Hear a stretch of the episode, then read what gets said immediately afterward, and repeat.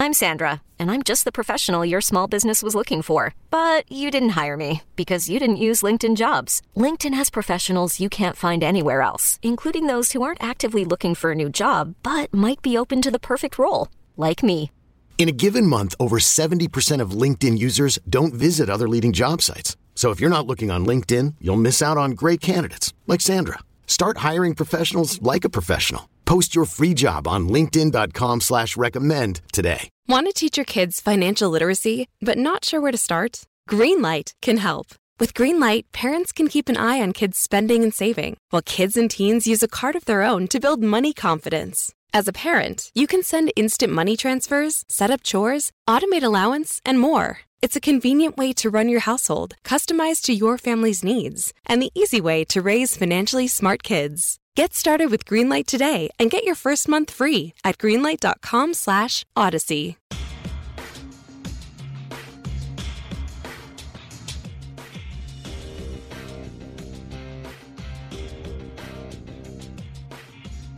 Hello and welcome to True Crime Daily's The Sidebar, taking you inside the courtrooms of high profile and notorious cases from across the country. I'm your host, Joshua Ritter. I'm a criminal defense lawyer based here in Los Angeles and previously an LA County prosecutor for nearly a decade. We are recording this on Friday, September 9th, 2022. In this week's episode, we have a judge will allow the exhibition of potentially sexually explicit evidence in the murder trial of an OnlyFans model. Also, Theranos CEO Elizabeth Holmes seeks a new trial after a key prosecution witness showed up at her house to express his regret in her conviction, as well as the conviction of an Australian man for murder that may have been influenced by a podcast investigating the crime, and finally, a bombshell in the Kristin Smart murder case involving wiretaps and yet again another popular podcast investigating that killing. Today, we're happy to be joined by Jack Rice, a former prosecutor and CIA officer, currently a criminal defense lawyer and legal commentator for Court TV, MSNBC, Fox, and a friend of the show. Jack, welcome. It's great to be with you again. Uh, for those of us who weren't able to catch uh, your episode the last time you were on, uh, could you tell us just a little bit about your background and what your current practice is? You bet. I- have been a criminal defense attorney for 20 plus years. My area of, of sort of focus is violent crimes, crim sex cases, rape cases, murder cases. I'm a board certified criminal law specialist. About less than 3% of all criminal lawyers actually have that designation uh, where I practice. And generally, what that means is we try a lot of cases. We've been doing yeah. it a long time, and we got a lot of people who are either telling us we're great or we're idiots, but we fight them anyway. So it's just part of the part of the game.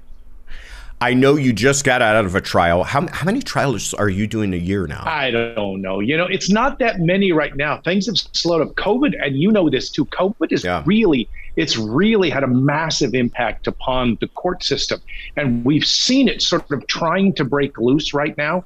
I'm just out of a trial. I, I think the most I ever had in one year was 13 or 14. Wow. I once tried wow. five cases back to back to back to back to back and and so you can imagine about three cases into that it was pretty funny. I remember i would i know, the courtroom had been cleared and I, I was face down on the the, t- the table in front of me. So my head was literally on the table and the judge walks in and I, who i know and he's like, Jack, how you, how you doing, man? And he kind of talks like that. It's like Sammy Davis Jr. How you, how you doing, man? And I said, I'm not doing very well, Judge. I'm not doing very well at all.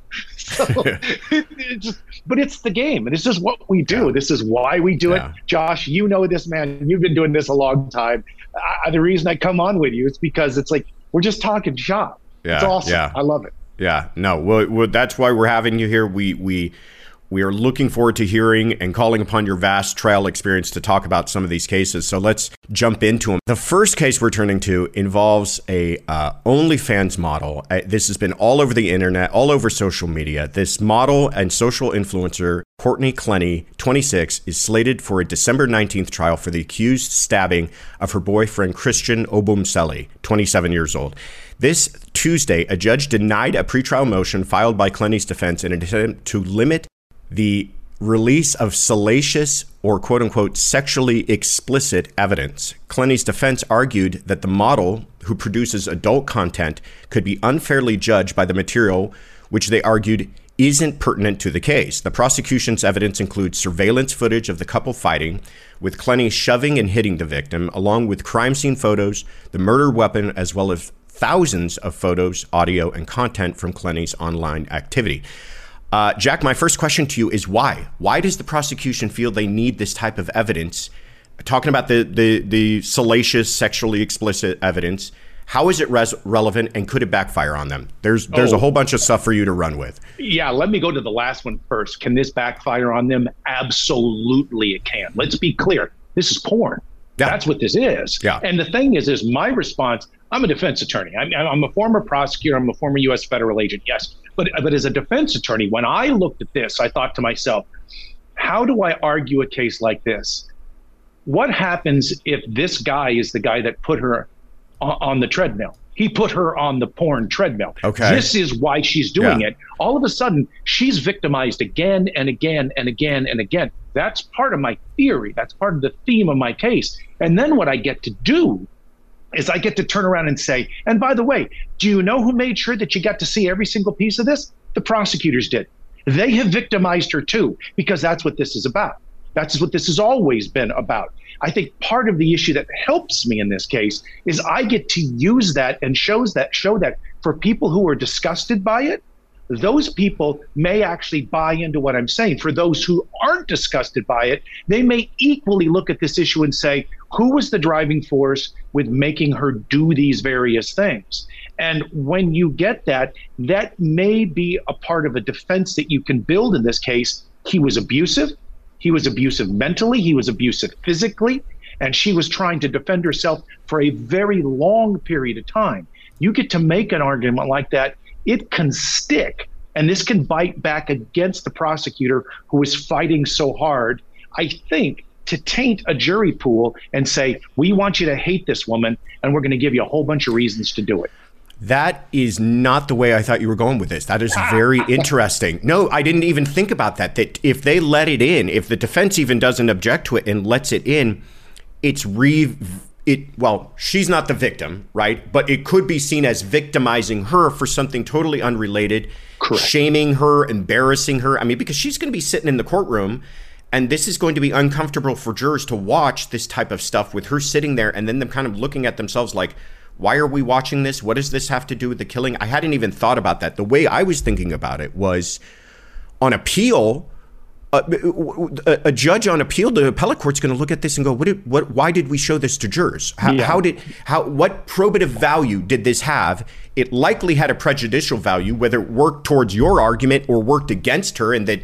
You know they're they're up there saying, well, on top of it, she's this complete slut or something else, right? Um, and you know we're going to convict her for that alone.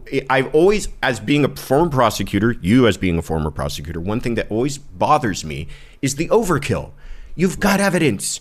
You've got, you know, you've got the murder weapon. You, you, you know that it's her. You're going to be able to piece this case together. Why go above and beyond and create appellate issues for yourself? Right. well, you and you know, and, and you just nailed it too, right? There's two pieces here. There's more prejudicial than probative. That's always going to be the standard in this case. Why do we need to see salacious video after video after video after still photo after still photo after still photo? How does that make her any more or less guilty and that right. really is the question you're going to ask. And this sort of helps, I think, the defense in that sense. But I really do think you have the potential of turning this around and saying what you're really seeing here is a victimization. Do you think anybody would choose to do this on their own simply because they can?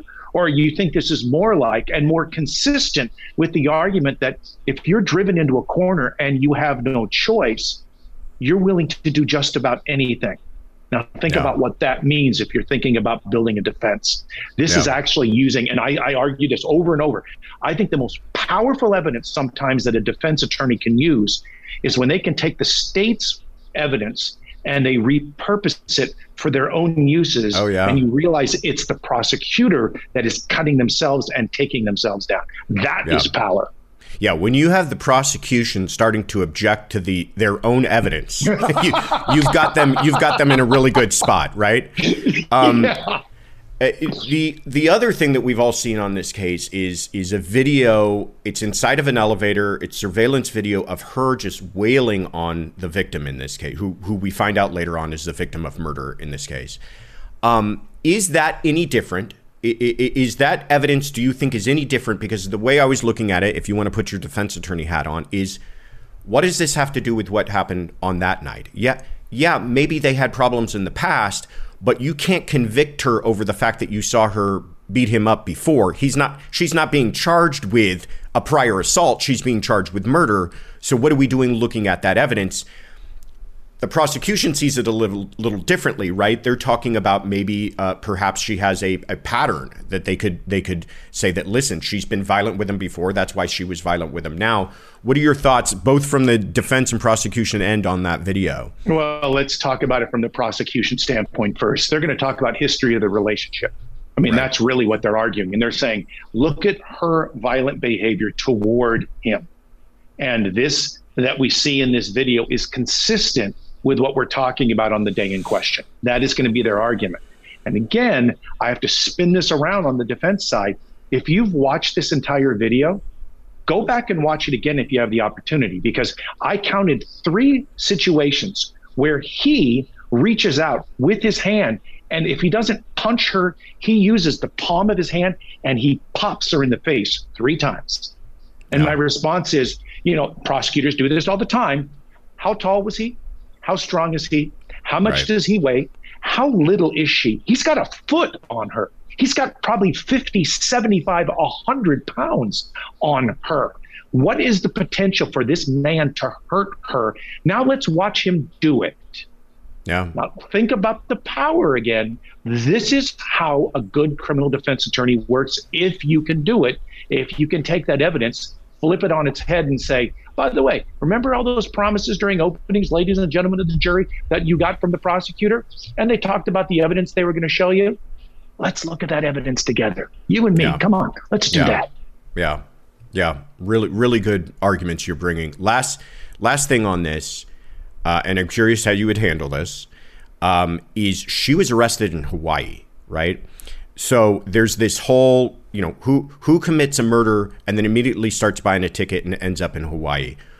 The prosecution, of course, is going to exploit this and say that's you know con- consciousness of guilt. She's fleeing the crime. What, what if, as her attorney, how do you handle that? Yeah, uh, the problem with that argument is that it does have some validity, right? It does have some value to a jury who could hear that and say, "That seems odd." Somebody you were you were yeah. living with, and all of a sudden you're fleeing the scene. Well, on the other hand, if you did not do this, if you were defending yourself and you know that, what you're trying to do is you're trying to create space from the trauma and you're trying to get away from the trauma that you faced and you recognize that you didn't do this and you didn't know they were even going to charge you in the first place. I'm shocked that this was going to happen. I've had cases where I've been waiting for a year, two years, sometimes more. In crim sex cases now, I have I have cases that that they're charging them out five, six, eight, 10, 15 years after the fact. And so my response is, what should those people have done? Waiting right. around holding their breath until somebody in some prosecutor's office decided to pull the trigger? Yeah. I'm sorry. I, I, that's just how I think about it. Yeah. It's just funny to me because when whenever you have that type of evidence, I I notice this especially as a prosecutor. I would always want to bring that kind of consciousness of guilt type evidence in, even if it wasn't all that powerful, because jurors really seem to hang their hats on that type of stuff. Like, oh, oh, well, if he ran afterwards, that must mean he's guilty, and they they can't contemplate really. It's a hard time to get them to contemplate other reasons for why a person might do that. We're going to see this a little bit later on uh, in the podcast. But the other thing they like to hang their hats on is the words out of the defendant's own oh, mouth and things they huge. may have said afterwards. We're going to get into that a little bit later. We're going to talk about a case um, out of San Francisco this is the disgraced former CEO of Theranos, Elizabeth Holmes, has requested a new trial after a whistleblower and prosecution witness, Adam Rosendorff, visited her house to express regret for the part he played in her conviction. Elizabeth Holmes is currently free on bail after being found guilty of four counts of fraud and conspiracy for her role in Theranos, which defrauded investors offering faulty blood testing technology. Rosendorff expressed concern about the accuracy of Theranos's blood testing technology, and his testimony was highlighted by prosecutors in their closing arguments. Holmes faces a sentencing hearing on uh, set for October 17th in San Jose. Okay, so Jack, according to their moving papers, the Holmes team is saying that Rosendorff expressed that, quote, he tried to answer the questions honestly, but that the prosecutors tried to make everyone look bad. My first question is Isn't that just plain old advocacy? Amen, brother. That's how it works. You know what? It's like once you put it out there, you don't know what people are going to do with it. And right. prosecutors are advocates, just like defense attorneys. And what they're going to do is they're going to take what they get and they're going to twist it to support the arguments that they're making. Welcome to the criminal justice system. right. I mean, it, it, I mean, if if he had approached her and said, "I lied," we'd be in a whole different ballpark, right? But he's not saying that, and they're not even saying that in their moving papers.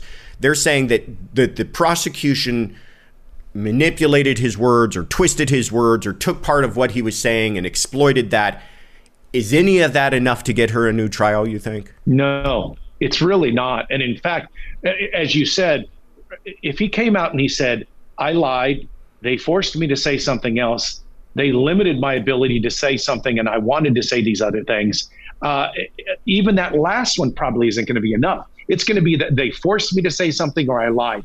That's just about it. Because frankly, from the defense perspective, you should have the ability to say, well, fine, let's do some cross. Let's finish up on that uh, Mr. Witness. Let's talk about what it is that the state did not allow you to finish and did not allow you to expand upon, because I know this jury absolutely wants to see that. That's what a good defense attorney has to do. It's not just about dealing with your own witnesses. It's not just about being on the defensive. Sometimes you have to go on the offensive. And with a guy like this, uh, it sounds to me that uh, uh, Theranos's lawyers are the ones who should feel a little bit upset that they didn't do the things that they really should have done.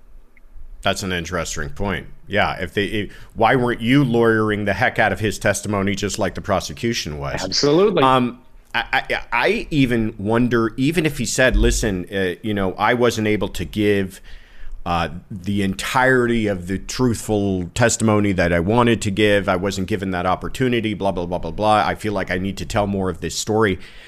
A judge is still, I think, reluctant to grant a new trial because you weren't the only witness. I mean, there were several other witnesses called. This trial lasted for weeks. Unless they felt that this entire tri- trial hinged on that one witness, I, I, still don't think it's enough to overturn it. Have you ever experienced anything like this where you're attempting to get a new trial based upon some sort of actions that occurred since the trial? You, you mean have I have, have have I failed to do that? Yeah, yeah, yeah, yeah. I have, Josh. Thanks, thanks for asking, brother. Uh, Bring yeah, up no, old wounds. Yeah, yeah, I know. Like, thanks for having me on the program. It's damn nice. Um, no, it's it's just not going to happen. I mean, in the end, judges are hesitant. Certainly at the trial court level, at the appellate level, especially, they're absolutely hesitant uh, to overturn a jury's decision they just don't want to yeah. do it unless they have something that almost forces them to do so. What they're going to do is they're going to come in and say the equivalent of no harm, no foul. Suck yeah. it up, princess. That's just how it is. Just yeah. how it is. That's what we have to do. Suck it up, I, princess. That's what I do. Yeah. I agree. I agree. It would have to be such a huge bomb for this to change anything. Massive. But what about sentencing? Do you think this affects her sentencing at all? Well, I mean, it, I think it's potentially an argument because at least what you're saying is it all goes to culpability. And if what you can potentially get is think about what you could use for mitigation. And if the mitigation actually is the prosecutor's witness who could come in and say, This was actually my intent, this was my hope, this was my thought, this is what I saw. It, it does it make all the difference? No. But what it may do is it might drive the judge. If we have have Theranos in a box, meaning uh, a sentencing guidelines box, we're going to look at the issue of saying, well, are you going to go up? Or are you going to go down? Are you going to move that around? How much uh, flexibility does the court have in this case to run concurrent, to go down, uh, to do all sorts of things? And could that help? You know what? You're going to use everything you got, including that guy. At least I would. I know you yeah. would too. Yeah, I would. Uh, problem is they're in federal court, and these federal oh. judges uh. tend to not be too persuaded by this type of stuff. So, nope. you know, we'll see what ends up happening here. Yeah, yeah. Uh, by the way, just on that point, I mean, for for people who miss this thing, you got to remember there's always two court systems running at the same time. You got state court and you have federal court. The thing about the difference between uh, federal court is that they're and most federal judges would acknowledge that this if you actually got to talk to them, and that's that they're really shackled. They're shackled by yeah. the sentencing guidelines, which means they almost have no choice whatsoever, and they have the most draconian yeah. uh, system in place. So if you go down in federal court, you go down really, really hard. Yeah. Yeah, from from being a state court guy for the most part, I remember the first few federal cases I handled. It is you are not in Kansas anymore. It is it is no. it it really is draconian is the best word to describe it. They they have got you pinned against the wall, and there's really no relief. Um, so not good news for Ms. Holmes, but we'll see what happens. Turning to um, a case outside of the states, this I thought was fascinating. We're talking about out of Sydney, Australia. Christopher Dawson, 74 years old, was convicted for the 1982 murder of his wife, Lynette Dawson, in New South Wales uh, Supreme Court. He faces a possible life sentence for the killing. Interest in the case was renewed after nearly 60 million people listened to the podcast, The Teacher's Pet, which focused on the murder, laying out a circumstantial case that he killed Lynette. The popularity of the podcast influenced Dawson to opt for a judge trial, instead we call it a bench trial here, instead of being tried by a jury. Dawson was in a relationship at the time of the murder with a teenage student and former babysitter of the couple's children, identified only as the initials JC. JC and Dawson later married in 1984 and divorced in 1990. Lynette's body has still not been found to this day. And in spite of that, the judge rejected the possibility that the wife abandoned her husband and children to vanish without a trace, saying, This is a quote The whole of the circumstantial evidence satisfies me that Lynette Dawson is dead, that she died on or about January 8, 1982, and that she did not voluntarily abandon her, her home. Uh, first question, you know, I'm going to ask you, and I know we're in Australia, we're not in the US, and there might be reasons for this, but why in the world would you put your fate in the hands of one person and not a jury of your peers? Do you think that affected this case? Yes, absolutely, I do. I think that that there is always this question on whether or not you take any case, and sometimes we have had these debates, and I'm sure you've had them in your office and with all your friends too where yeah. you have something particularly egregious. Usually, it's usually egregious, really like like horrible facts. And right. the idea that if I can get the judge to look at this more legally, is it yeah. a better option? The problem is this: I get a jury of twelve. I need one. Yeah. I need one person to say, I don't know. I'm just not sure in this case. And so the idea that you would weigh that and put all of that in the hands of a judge, many of whom I find to be, what's the word that I want to use? We talked before we started today. Uh, I find some of the judges that I find to be um, cynical, for lack of a better word. And okay. I find them to have pre existing conditions and ideas in their heads about who people are who are in the system. And I've watched enough judges smirk when I walk into the room. Maybe it's at me. Maybe I'm taking this personally, Josh. What do you think? um, that I, I, don't think I would ever uh, uh, waive a jury. Certainly not, never again. Not for whatever time I've got left. Um, I'm never going to do this in front of yeah. just a judge ever. Yeah. It, speaking strictly here about the states, because you know we've got Australian listeners, so if they if they know a reason for why this might be different, you know, please let us know. But um, like you said, the only way I could contemplate it is if you were dealing with really, really awful facts and your only defense was a very nuanced legal argument that you felt like jurors with no legal background might have a hard time wrapping their head around, but a judge would understand it and not allow emotion to play a role and say based upon the law I'm I'm going to acquit here in spite of the you know how awful the facts may be only time I could see taking a risk like that. In this case, the reason given, at least by his team, was the amount of kind of attention from the community based on all this podcast attention, and that they felt they couldn't get a, a fair trial. I don't know, maybe their system is different, but I just can't see through the jury selection process. Do, would you be afraid of not being able to find a fair jury?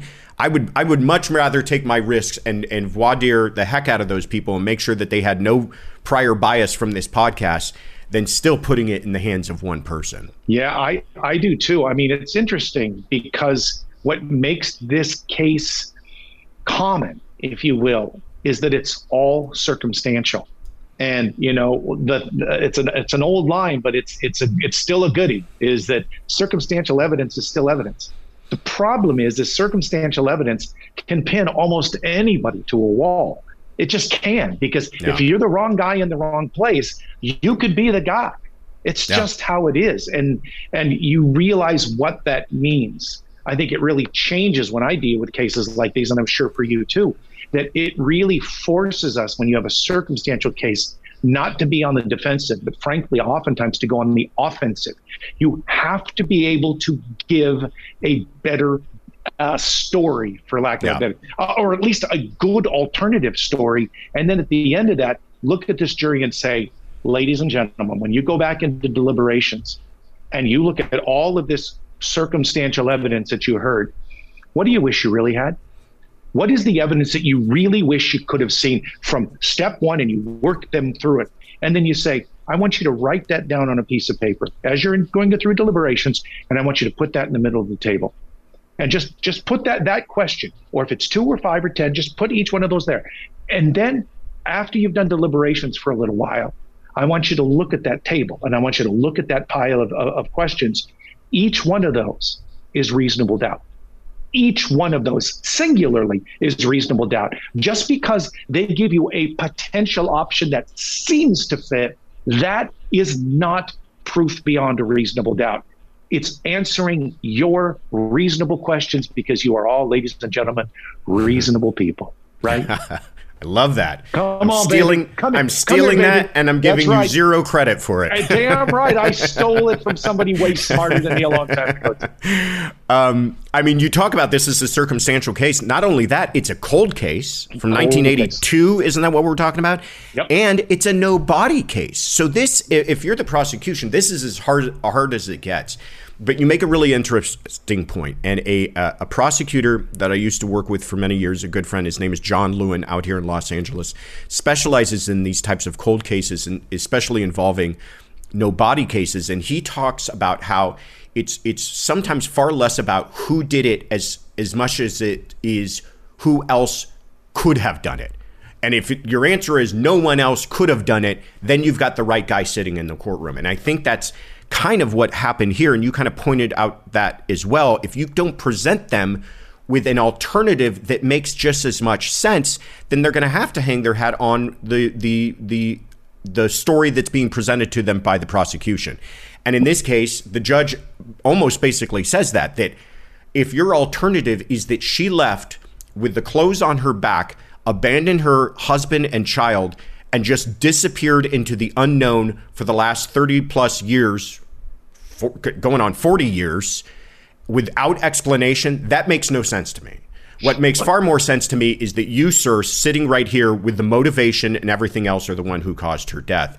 And I think that's what it came down to here, right? Is that there was no uh, uh, else that could have done it. Listen to you, man. You, you're, you got that 10 years sitting in that office uh, talking down to these poor people. How dare you, young man? no, you know, you're right. I mean, what's so interesting about that argument when you say it like that, who else could have done it? That right. actually is shifting of the burden. I would object yeah. to that. Yeah. I really would. Yeah. Because you're literally saying, I don't have to prove they're not coming up with a better story. And my response is, that's not my job. My Correct. job is not to come up with a better story than yours. Your your job is to answer every question that this this jury sh- should be able to ask, and you sh- must be able to answer. So when I see that shifting burden, and it absolutely does happen, yeah, I think you got to stand up on the defense side and say this can't happen this way. Hence, we see things like prosecutors. I I would argue is misconduct. I would also argue when you do things like have juries go out to crime scenes when you have juries go out and start almost becoming investigators of their own when they're looking at that. Think of the Parkland shooting case where they ran mm-hmm. them through that school. The idea is, let me get this right. You're just going to let them walk around and look at this as long as they like, and you're not going to control it. You're not going to put them out there. Instead, you're going to say, go out and find what you think is appropriate here. The problem is, is it shifts the burden. It's yeah. one one of those examples where you're saying, now, all of a sudden, they're carrying information with them rather than saying we are completely and utterly dependent upon the prosecutor's office to provide us each and every piece of evidence in order to make a determination. You're actually alleviating some of that burden from them. And that is that shifting of the burden piece, which I think is completely and utterly inappropriate. But some of these judges, they don't care.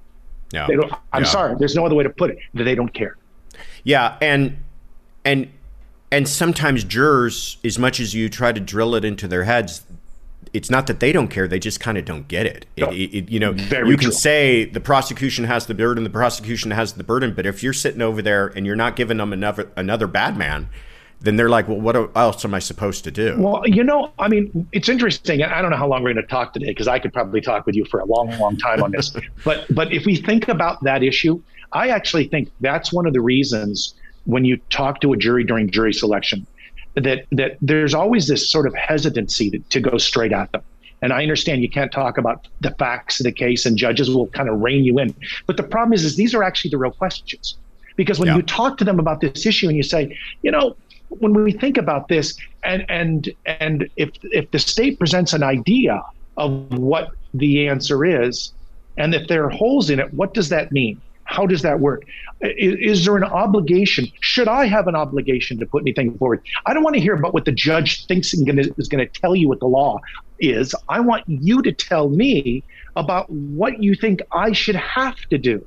And yeah. what, what morally I should have to do, what honestly I should be required to do. I don't care what the law says. I want to know what you think. Really good. Good stuff. Yeah, I like that. Uh, last point on this, and because it kind of dovetails into the the last story we're going to cover, but this podcast element that this whole thing, you know, forty years later, the guy's probably thinking, "I'm I'm I'm good."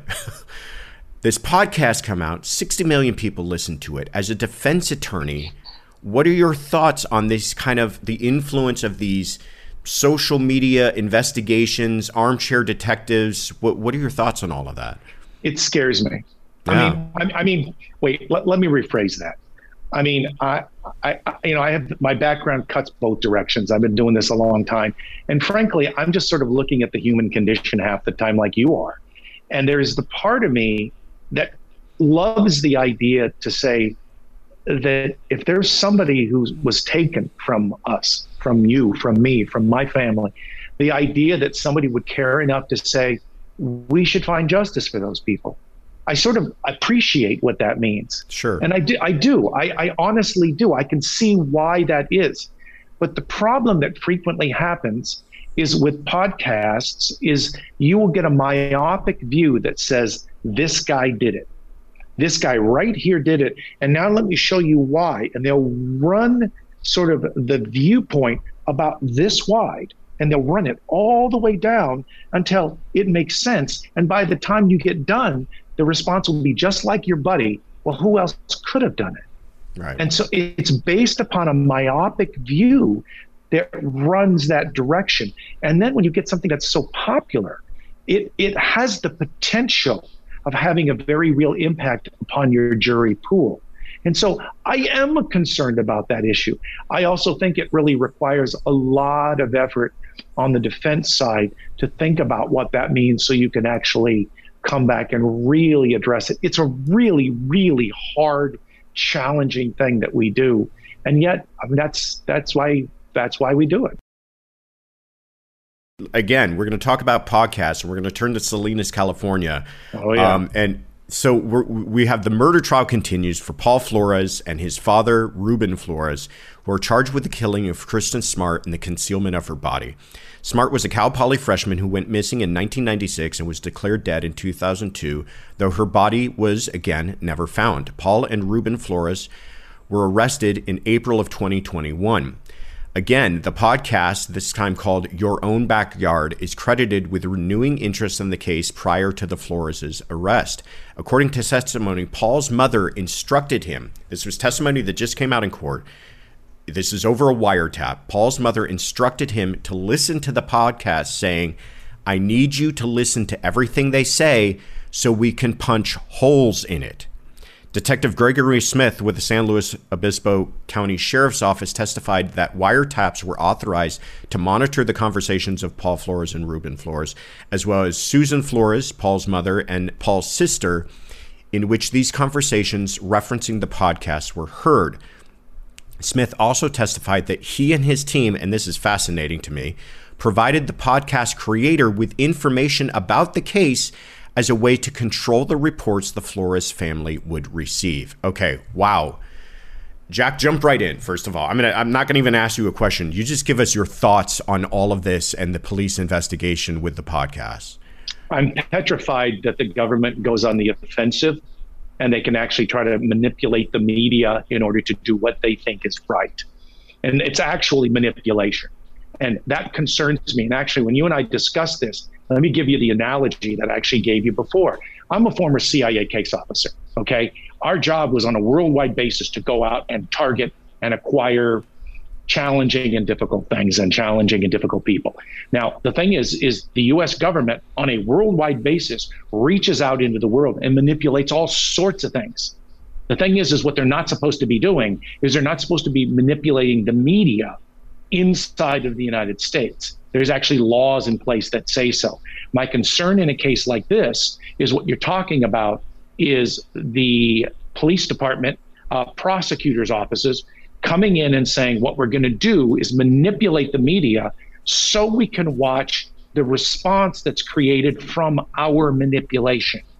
So when I hear that, it gives me a lot of concern because people make all sorts of decisions when they think they're in the right. And my my problem is this: how far can you take this? And so that was my first sort of knee jerk concern when it comes to this. How about you?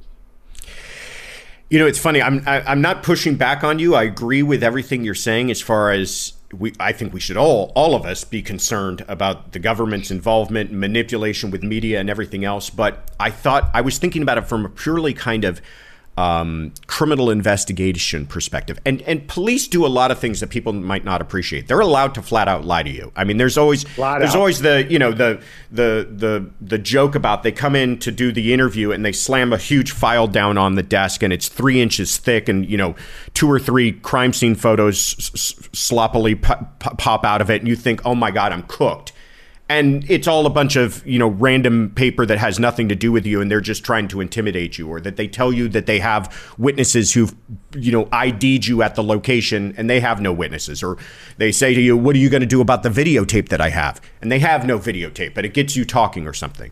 And they're allowed to do all of that. And we could probably have a whole podcast on about is that fair? Should that be allowed?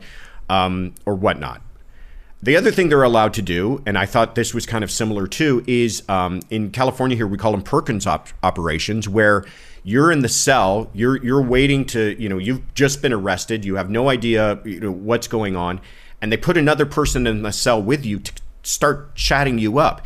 And what you don't realize is, is that's not a guy who just got arrested for a drunken public or something that guy is working with the government and that guy is trying to get information out of you. So there's all these kind of deceptive things that they are they're allowed to do. And I thought, okay, well, they got a warrant for a wiretap, which is extraordinary in a state case to begin with. In the feds, they kind of do it far more often than they do in a state case. So they had enough here for a wiretap.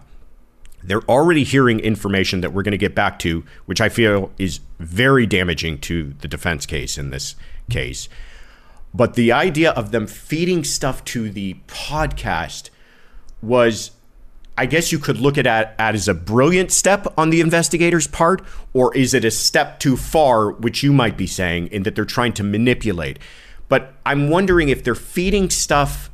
I guess we have to find out what it is. If they're feeding right. false information and they're waiting for him to react to it to say that that's wrong, and he'd be the only one to know that that's wrong, I guess that would be one way of looking at it. But if they're feeding him, feeding them good information just to see how their the reaction is going to be from Paul, like, oh my God, I had no idea they knew that.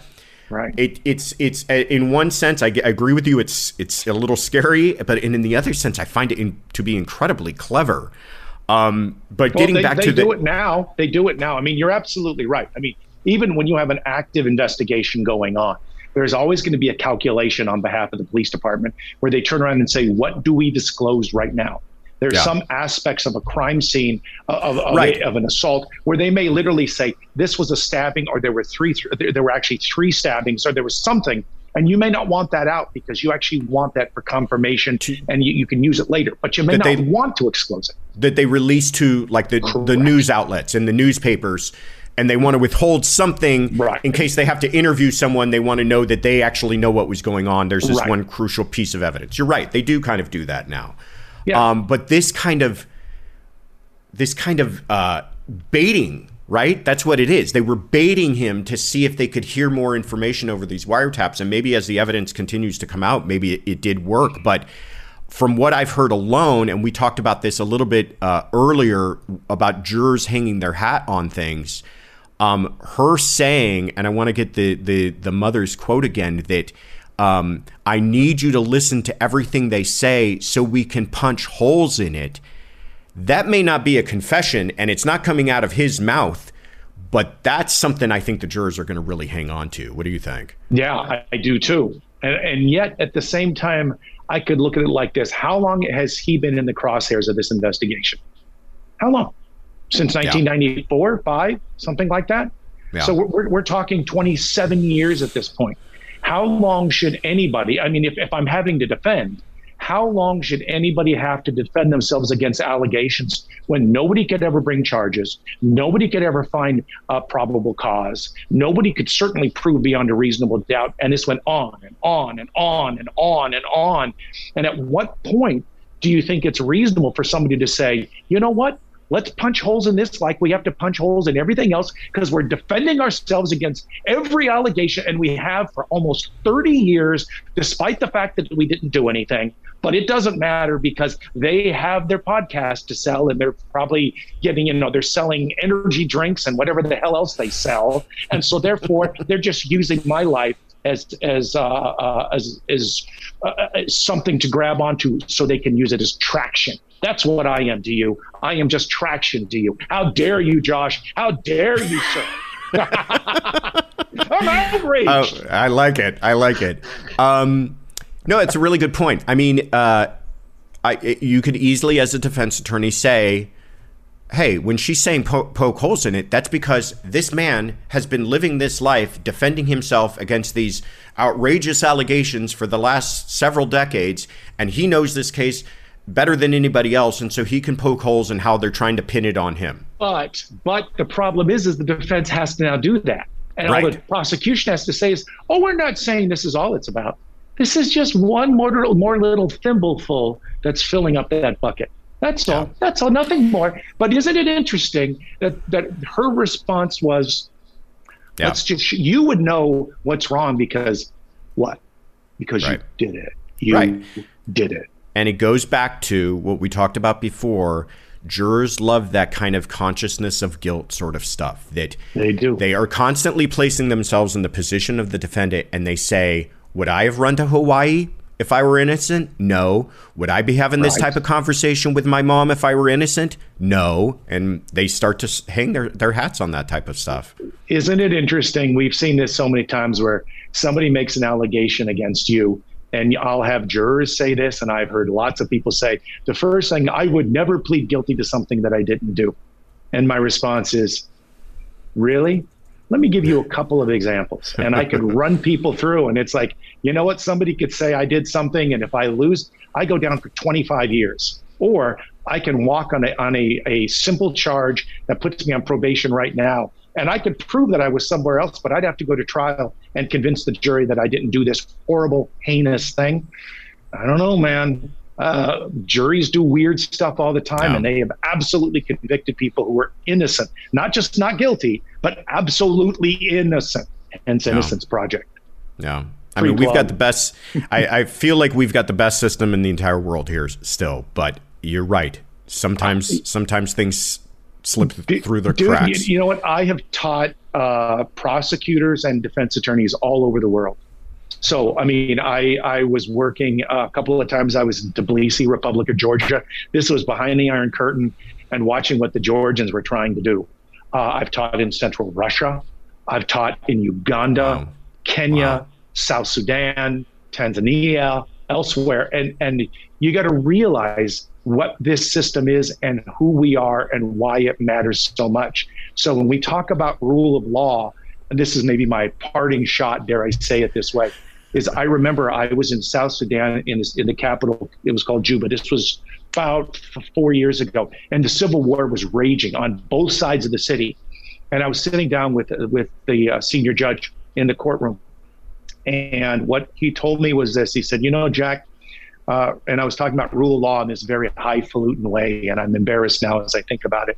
And he looked at me and he just said, "You know, rule of law is a great thing until six guys with AK-47s walk in the room and cut wow. you in half."